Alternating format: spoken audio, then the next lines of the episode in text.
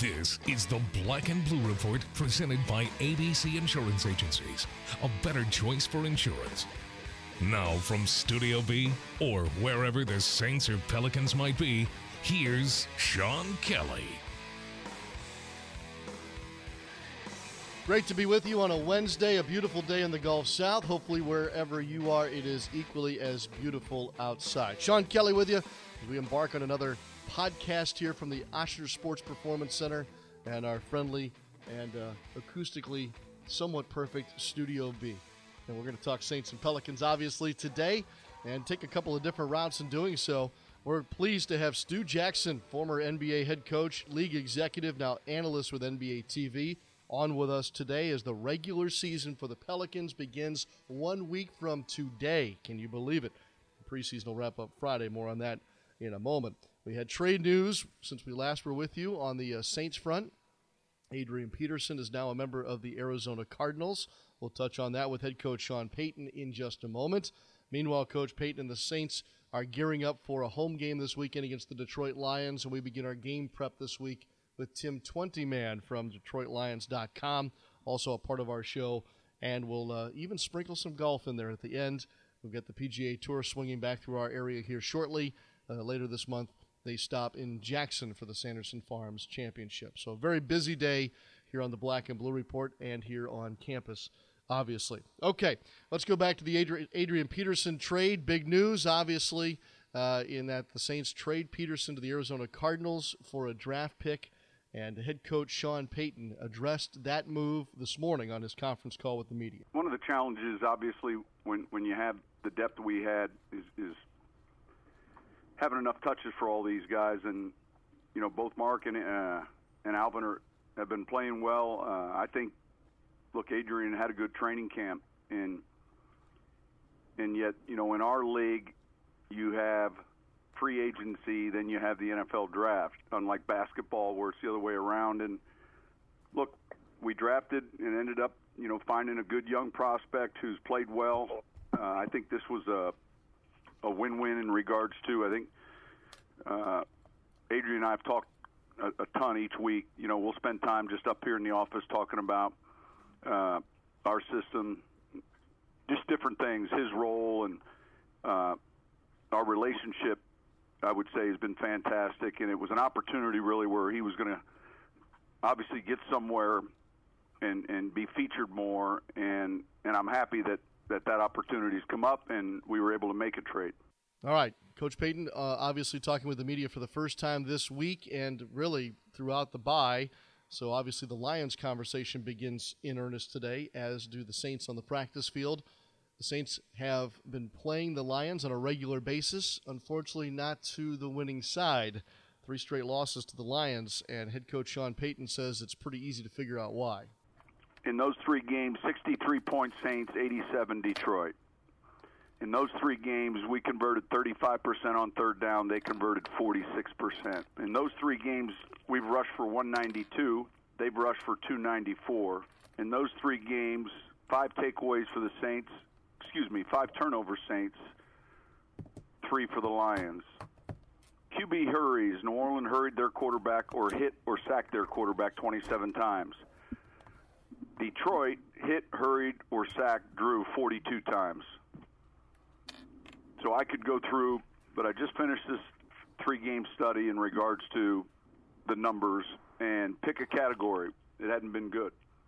And while the Detroit Lions lost another close game to an NFC South opponent this past weekend at Carolina, the Lions still come in at three and two, very powerful, and uh, will present the same problems they have for the Saints in these last three meetings, and maybe some more. Um, I'd, I'd say there's a lot of similarities. There's been stability in the coaching staff, so the schemes are the same. You see an active defensive front. The secondary is playing very well. Uh, offensively, you still got a handful of running backs that are challenges, especially not only as runners but also as receivers. And I think that look they they played well in some close games. It's early in the season right now. They're coming off of you know a close, hard-fought game, but uh, but there there's a lot of similarities. That's a little bit of what head coach Sean Payton had to say this morning on his weekly conference call. Not weekly, his Wednesday conference call, I should say, with the media from the Ochsner Sports Performance Center earlier today. All right, still to come, Tim Twentyman from DetroitLions.com. But up next from NBA TV, it's Stu Jackson. Stay with us.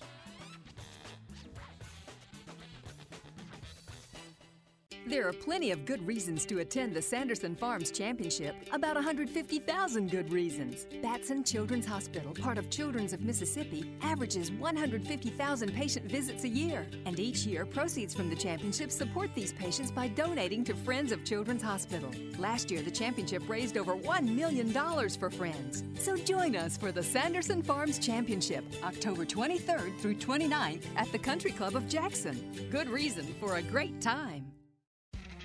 50 years ago, a groovy new golf gig first teed off in Mississippi. The tournament, now known as the Sanderson Farms Championship. To celebrate, join us October 23rd through 29th at the Country Club of Jackson for first class golf, waves of fun, and 100% natural Sanderson Farms chicken. All to raise money for Friends of Children's Hospital. Don't miss this 50th anniversary celebration. Visit SandersonFarmsChampionship.com for tickets today. What's up, Pelican fans? This is Anthony Mackie, a shorter, talented version of Anthony Davis, and you are listening to the Black and Blue Report. Go Pelicans. Welcome back. We are certainly honored to have our next guest here on the Black and Blue Report this Wednesday. Stu Jackson's done about everything in the game of basketball, especially the NBA level. I know NBA TV is thrilled to have him as an analyst. We're thrilled to have him as a guest today to not only uh, talk about the start of the season, but kind of set the table for us and next week where – well, TNT has opening night on Tuesday. That's hard to believe. We're less than a week away. Big time doubleheader that features the Celtics of the Cavs, followed by the Rockets at Warriors. 6 p.m. Central is the start time on Tuesday. And then NBA TV has a huge schedule this year with 106 regular games. They do include the Pelicans on a number of those, and that all starts on the 21st. Coverage of Warriors Grizzlies at 7, Clippers and Suns at 9:30. Stu Jackson, are you ready for the new season? By the way, happy New Year to you. Uh, well, happy New Year and happy new NBA season to you. Yes, I'm definitely ready. Uh, this time of year is always a special time of anticipation of uh, what's to follow ahead after coming off that unbelievably busy summer in the NBA. So, yeah, I'm more than ready. Stu, you've been an executive, a head coach, a league executive. Think back, when was the last time we had a summer like we saw this past? I don't think that uh, I can remember one. Um, and certainly it's almost like you go seamlessly from the NBA Finals uh, right into um, uh, the the draft and then into free agency, which there seemed to be a new storyline every single day. Uh, you know, backed up by the signings, the trades, and it seemed like even through August it just never ended. And here we are, and I think all of us are trying to just sort out uh, which players are where, how teams are going to gel, having uh, a number of uh, changes on rosters, and uh, it just makes for creating interest. I think for us that follow the game every day, and for the casual fan. Stu, I don't mean to sound West Western Conference biased here, but I will. Um, it seems like so much of that news this summer was all of these folks moving to the Western Conference and and making that all the more difficult for those teams like the Pelicans and Grizzlies and Thunder and Rockets and everybody else. am I am I being too shallow here? I, you know, I don't think so. I do think we're at a little bit of a tipping point in terms of the differences in the conference conferences between the West and the East. Uh, I think I read over the summer that something like 11 or 12 players that were either All Stars or former All Stars uh, defected from the Eastern Conference to the West, and it's really created, I think, a true balance uh, a tip in the balance of power. And we're almost in a situation where we've got the varsity in the Western Conference and the JVs in the Eastern Conference. And that's not to say there aren't some good teams in the East, but even if you look at the potential playoff races, uh, you know, in both conferences, you, you have so many difficult choices uh, in the West. And in the East, you can more or less pick which teams, the first, you know, five or six teams that make uh, the playoffs this year, and, then it's really an open book for everybody else because no one truly understands uh, how these teams are going to separate uh, because talent-wise they seem very similar. Stay with that open book thought, if you don't mind, Stu. Is there a team in the East that probably is saying to themselves, "Hey, don't forget about us. we might be there, and you don't know it yet. Yeah, I, I mean, I, I think there could be several teams in the East saying that. I mean, when you look at the East, you've got the big four, as I'll characterize it, in Cleveland, Boston, Toronto, and Washington. And then in my mind, the next two are Milwaukee and Miami, not in any special order. I think those six teams you look at and say to yourself, they probably make the, the playoffs. But of the other nine, I mean, it's really a crapshoot. We don't know yet who's going to emerge over the course of the, the season that actually becomes a playoff team. And uh, I think for that reason, it is an open book. It's very wide open, and uh, only time will tell. Stu Jackson with us here on the Black and Blue Report. Hey, Stu, over in the West, obviously, I think we know the heavy hitters, but I'm sure Pelicans fans are looking at the Pelicans and where they would hope to be as far as a possible playoff slot goes. What, who are the teams around where the Pelicans may or may not be that I think that we'll have to watch as the season progresses. Yeah, you know, I I would really earmark if I was a Pelican fan, teams like uh, Minnesota. You know, are they able to make that jump? Um, you know, into the playoff scene. Denver uh, has a very good young team that I think over time just will continue to get better, uh, centered around uh, Nikola Jokic. Uh, then you know, I, I, I think with the loss of uh, with the loss of Gordon Hayward, uh, Utah is a little bit of an X factor, uh, although now they've built a chance, you know, a sort of a playoff pedigree, uh, winning 51 games last year. It's hard to believe that they won't make the playoffs, but again, they've taken some hits personnel wise, so I think they are a team to watch. And then the other team would be Portland. You know, do they make a move? You know, they got the last playoff spot last year. Do they go up or do they go down? So I think those four teams for the for Pelicans fans are ones that you really need to watch. Stu, if you don't mind, put your head coaching hat on for a moment. And and obviously the loss of Rajon Rondo here for the beginning of the season hurts. But if you were to look at Alvin Gentry's situation right now, what what challenges does he have in making sure this team in New Orleans gets off on the right foot? Well, he you know he has. Uh, I'll tell you one challenge he doesn't have, and that is uh, a lack of talent. because in, certainly in the starting lineup, when Rondo is healthy, and you're now you know rolling out a lineup of Rondo uh, Jrue Holiday, potentially Anthony Davis, DeMarcus Cousins, um, that lineup will play in a lot of places in the NBA. So that's not their issue. But the issue is that, you know, like a lot of teams to start the year, you've got, you know, a number of new faces that you need to integrate into uh, to really make this thing gel. You know, you know, what does a guy like Ian Clark uh, bring you? Uh, you, you know, you've lost Solomon Hill who fills his spot? What's the bench going to look like? Uh, and who are the key cogs there? Is it E'Twaun Moore that's a bench player? Uh, that that really solidifies that bench. You've got Jordan Crawford, you know, coming back. So I, I, I think that that's the challenge. Is that anytime you have a lot of new faces on any team, it takes that good, particularly with this shortened preseason, it takes that good month, month and a half to really see what it is you have. No doubt. No doubt. Hey, you mentioned the shortened preseason. That means we're going to extend the length of the regular season by the calendar, not necessarily the number of games. Between that, Stu, and, and, and obviously the changes that are going to attempt to help the flow of the game, will fans notice a big difference in your eyes?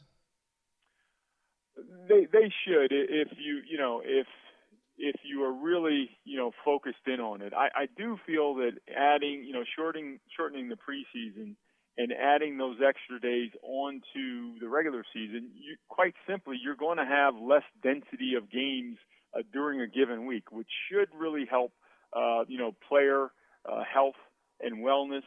Um, it's going to hopefully even improve the NBA product, not having as many back-to-backs and eliminating those four games in five nights. The quality of, of play, I think, will really uh, be a real positive. But you know, uh, and I'm hoping that somehow you know we get lucky this year and don't have as many injuries to really key players. You know, as we go throughout the season.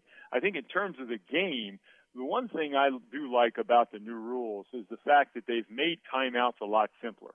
Because I think most fans, if you had to ask them, you know, the difference between, you know, the 20 and the full and when they actually occur during the game, uh, you'd be hard pressed to tell you. And I think going to a situation where you've got most of the timeouts that are the same length uh, during a game will help streamline the game. Uh, I, I think the timeout rules are a little bit easier to understand. You know, the fact that each team can only take two timeouts uh, during the final minutes of the game, I, I think will allow the game to flow a little bit better and maybe not make those last couple minutes of an NBA game as agonizing. so, uh, yes, I do think that uh, it's been a, a real true improvement on the product, and fans will recognize that. No doubt, no doubt. Stu Jackson's with us. Hey, Stu, last question would be this. Uh, obviously, we're going to change the All Star game format, no longer have that kind of traditional East versus West. Is, is, that, is that a tip?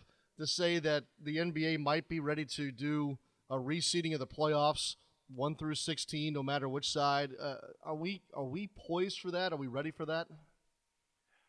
You know, I'm of the opinion. I, I don't think that we are. Uh, I think. Listen, I think the All Star roster uh, selection uh, and game is a good idea uh, because perhaps it will invoke a different level of competitiveness between the players in the actual game and it will help sort of balance, uh, you know, the issue we talked about earlier in terms of the differences between the Eastern Conference and their strength and a not so strong Eastern Eastern Conference. So I, I do think that will help. But listen, I don't think you can engage in you know the one through 16 reseeding. It's an issue that when I was a part of the NBA, we discussed.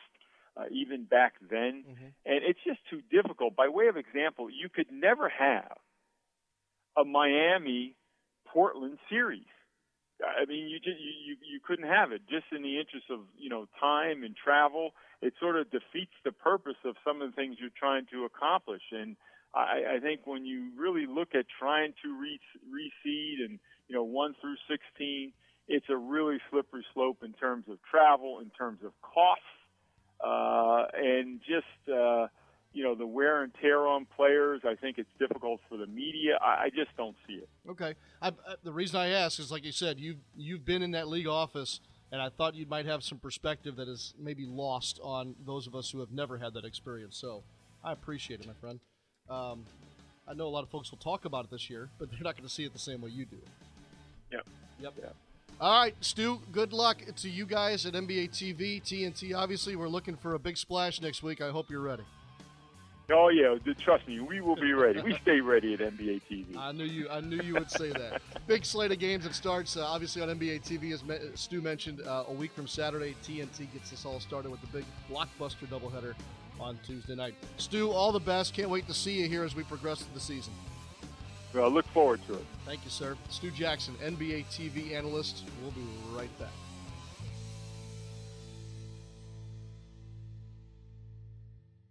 In 1907, Dixie beer was a balanced, refreshing lager, brewed with love and top quality ingredients. It would grow to become something that connected us the neighborhood beer of every New Orleans neighborhood. And now, Dixie is back to that 1907 recipe, original and reinvented, just like its hometown. Visit DixieBeer.com to learn more, and always drink Dixie responsibly. Dixie Brewing Company, New Orleans, Louisiana. We call it No Appointment Radio. You're listening to the Black and Blue Report. Tim Twentyman is the uh, senior writer for DetroitLions.com, and he really, in uh, is, in a sense, is the beginning of our game prep for this weekend's Saints and Lions matchup. And as I was just talking to Tim on the telephone uh, prior to starting uh, the tape for our podcast today, it's as if the Lions and the Saints are in the same division because Tim's been with us before he's kind of a regular, and we're awfully glad to have him back. Hi, Tim.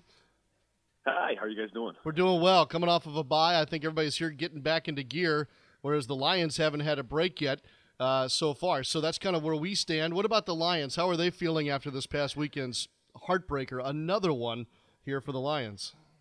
Yeah, you know, I I think that score was maybe a little bit closer than what the game actually was. Um, you know, Detroit came back late, and, and obviously, you know, they're well known for that. But the, you know, I think Carolina really, you know, dominated that game, um, specifically with their pass game, and, and I think that was a little bit of a surprise in Detroit because they played so well defensively.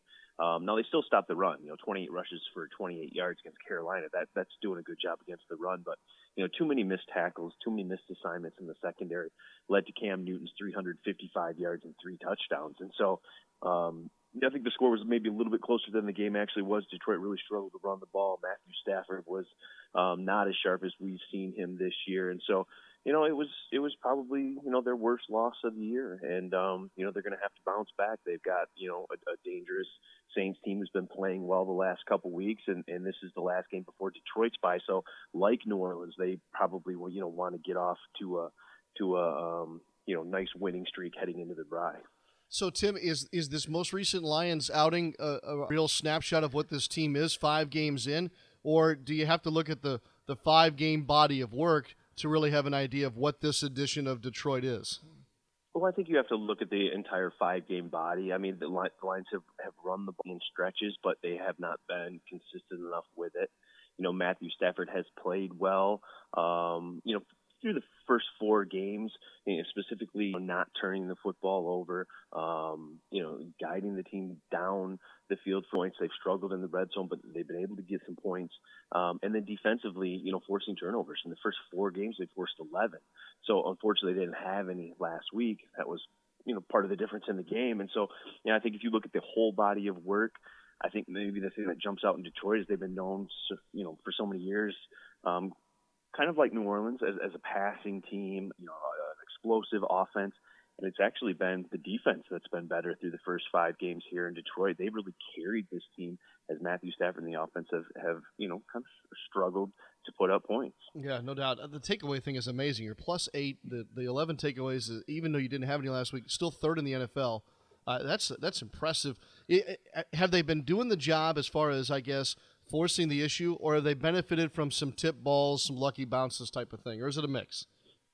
Well, I think it's a mix. You know, you, you can always say, well, yeah, that, that ball was tipped, but somebody still has to be there in position to catch that ball after it's tipped. And so, you know, I think one of the things that, that they've really emphasized this offseason, speaking of defensive coordinator Teryl Austin and head coach Jim Caldwell, is, is forcing some of those turnovers, getting more of those opportunities.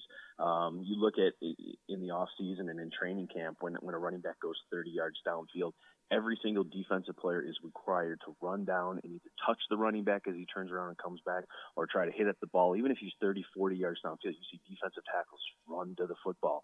And I think, you know, that that's some of the things we're seeing. In one particular fumble by by Dalvin Cook in the Minnesota win, I went back on the film, and right at the point of fumble, there were ten Lions around the football. Um, and, and you know, Tahir Whitehead, you know, was the the lucky one that won the race and got and got the fumble recovery. But that's kind of what I'm talking about in terms of you know being around the football. And when you do that, there's obviously going to be more opportunities to turn the football over and get those key turnovers.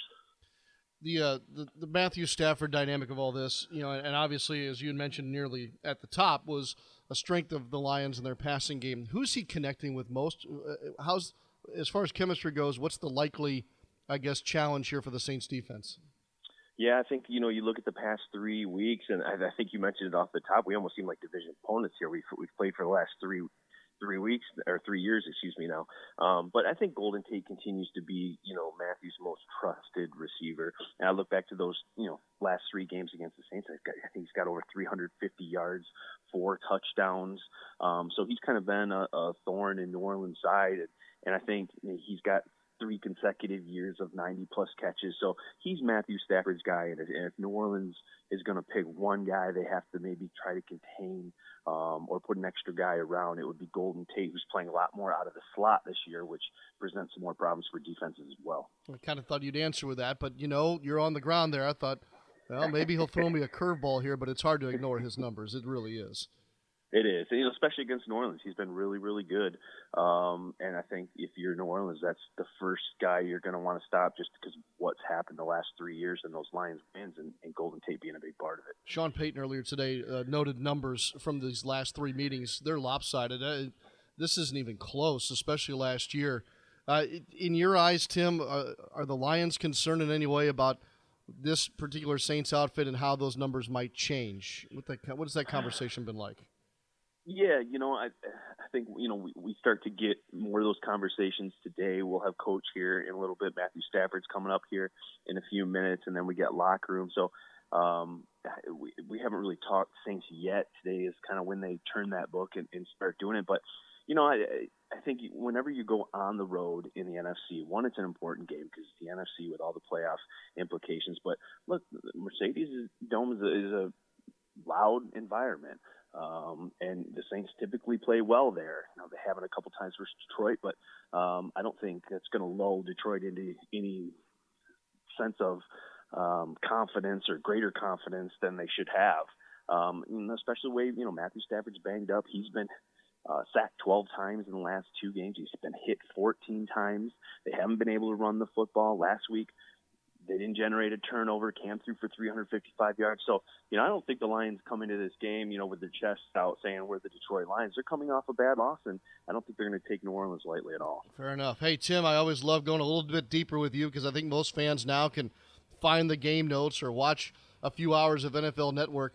Let me let me get something from you. A note, a number, something from you that obviously you would only be able to gain by being around the team as much as you are. Is there is there do you have a walk off for us here on this Wednesday as we get ready for all these interviews Ooh, and, and commentaries about this weekend's game? Man, you're putting me on the spot. I, had I am a, a little one. bit on, yeah. the, on, the, on the Golden Tate one, but I kind of you know blew it already. You know, I, I think what you mentioned is going to be key to this ball game. I, I went and saw a, a Drew Brees interview from after your game in London where he talked about not turning the football over and that being an emphasis for them too. And then you look at the other side of the ball with it being an emphasis to Detroit. You mentioned the plus eight; they've got 11 takeover, takeaways in five games. They had only 14 all of last year. They've got 11 in five games. So I think that's the key to this one. You know, Drew Brees is doing a good job you know, not turning the ball over. The Lions have been able to turn opponents' owner over and win games because of it. That to me is the key key one in this one. I knew it. I knew if I put you on the spot, you'd swing and hit a homer. nice job. Appreciate it, Tim. Have All right, a, guys. Anytime. Yep. Have a great week. Uh, enjoy the travel. We'll see you this weekend. We'll see you down there. Yes, sir. Yes, sir. Tim Twentyman, senior writer, DetroitLions.com, with us here on the Black and Blue Report.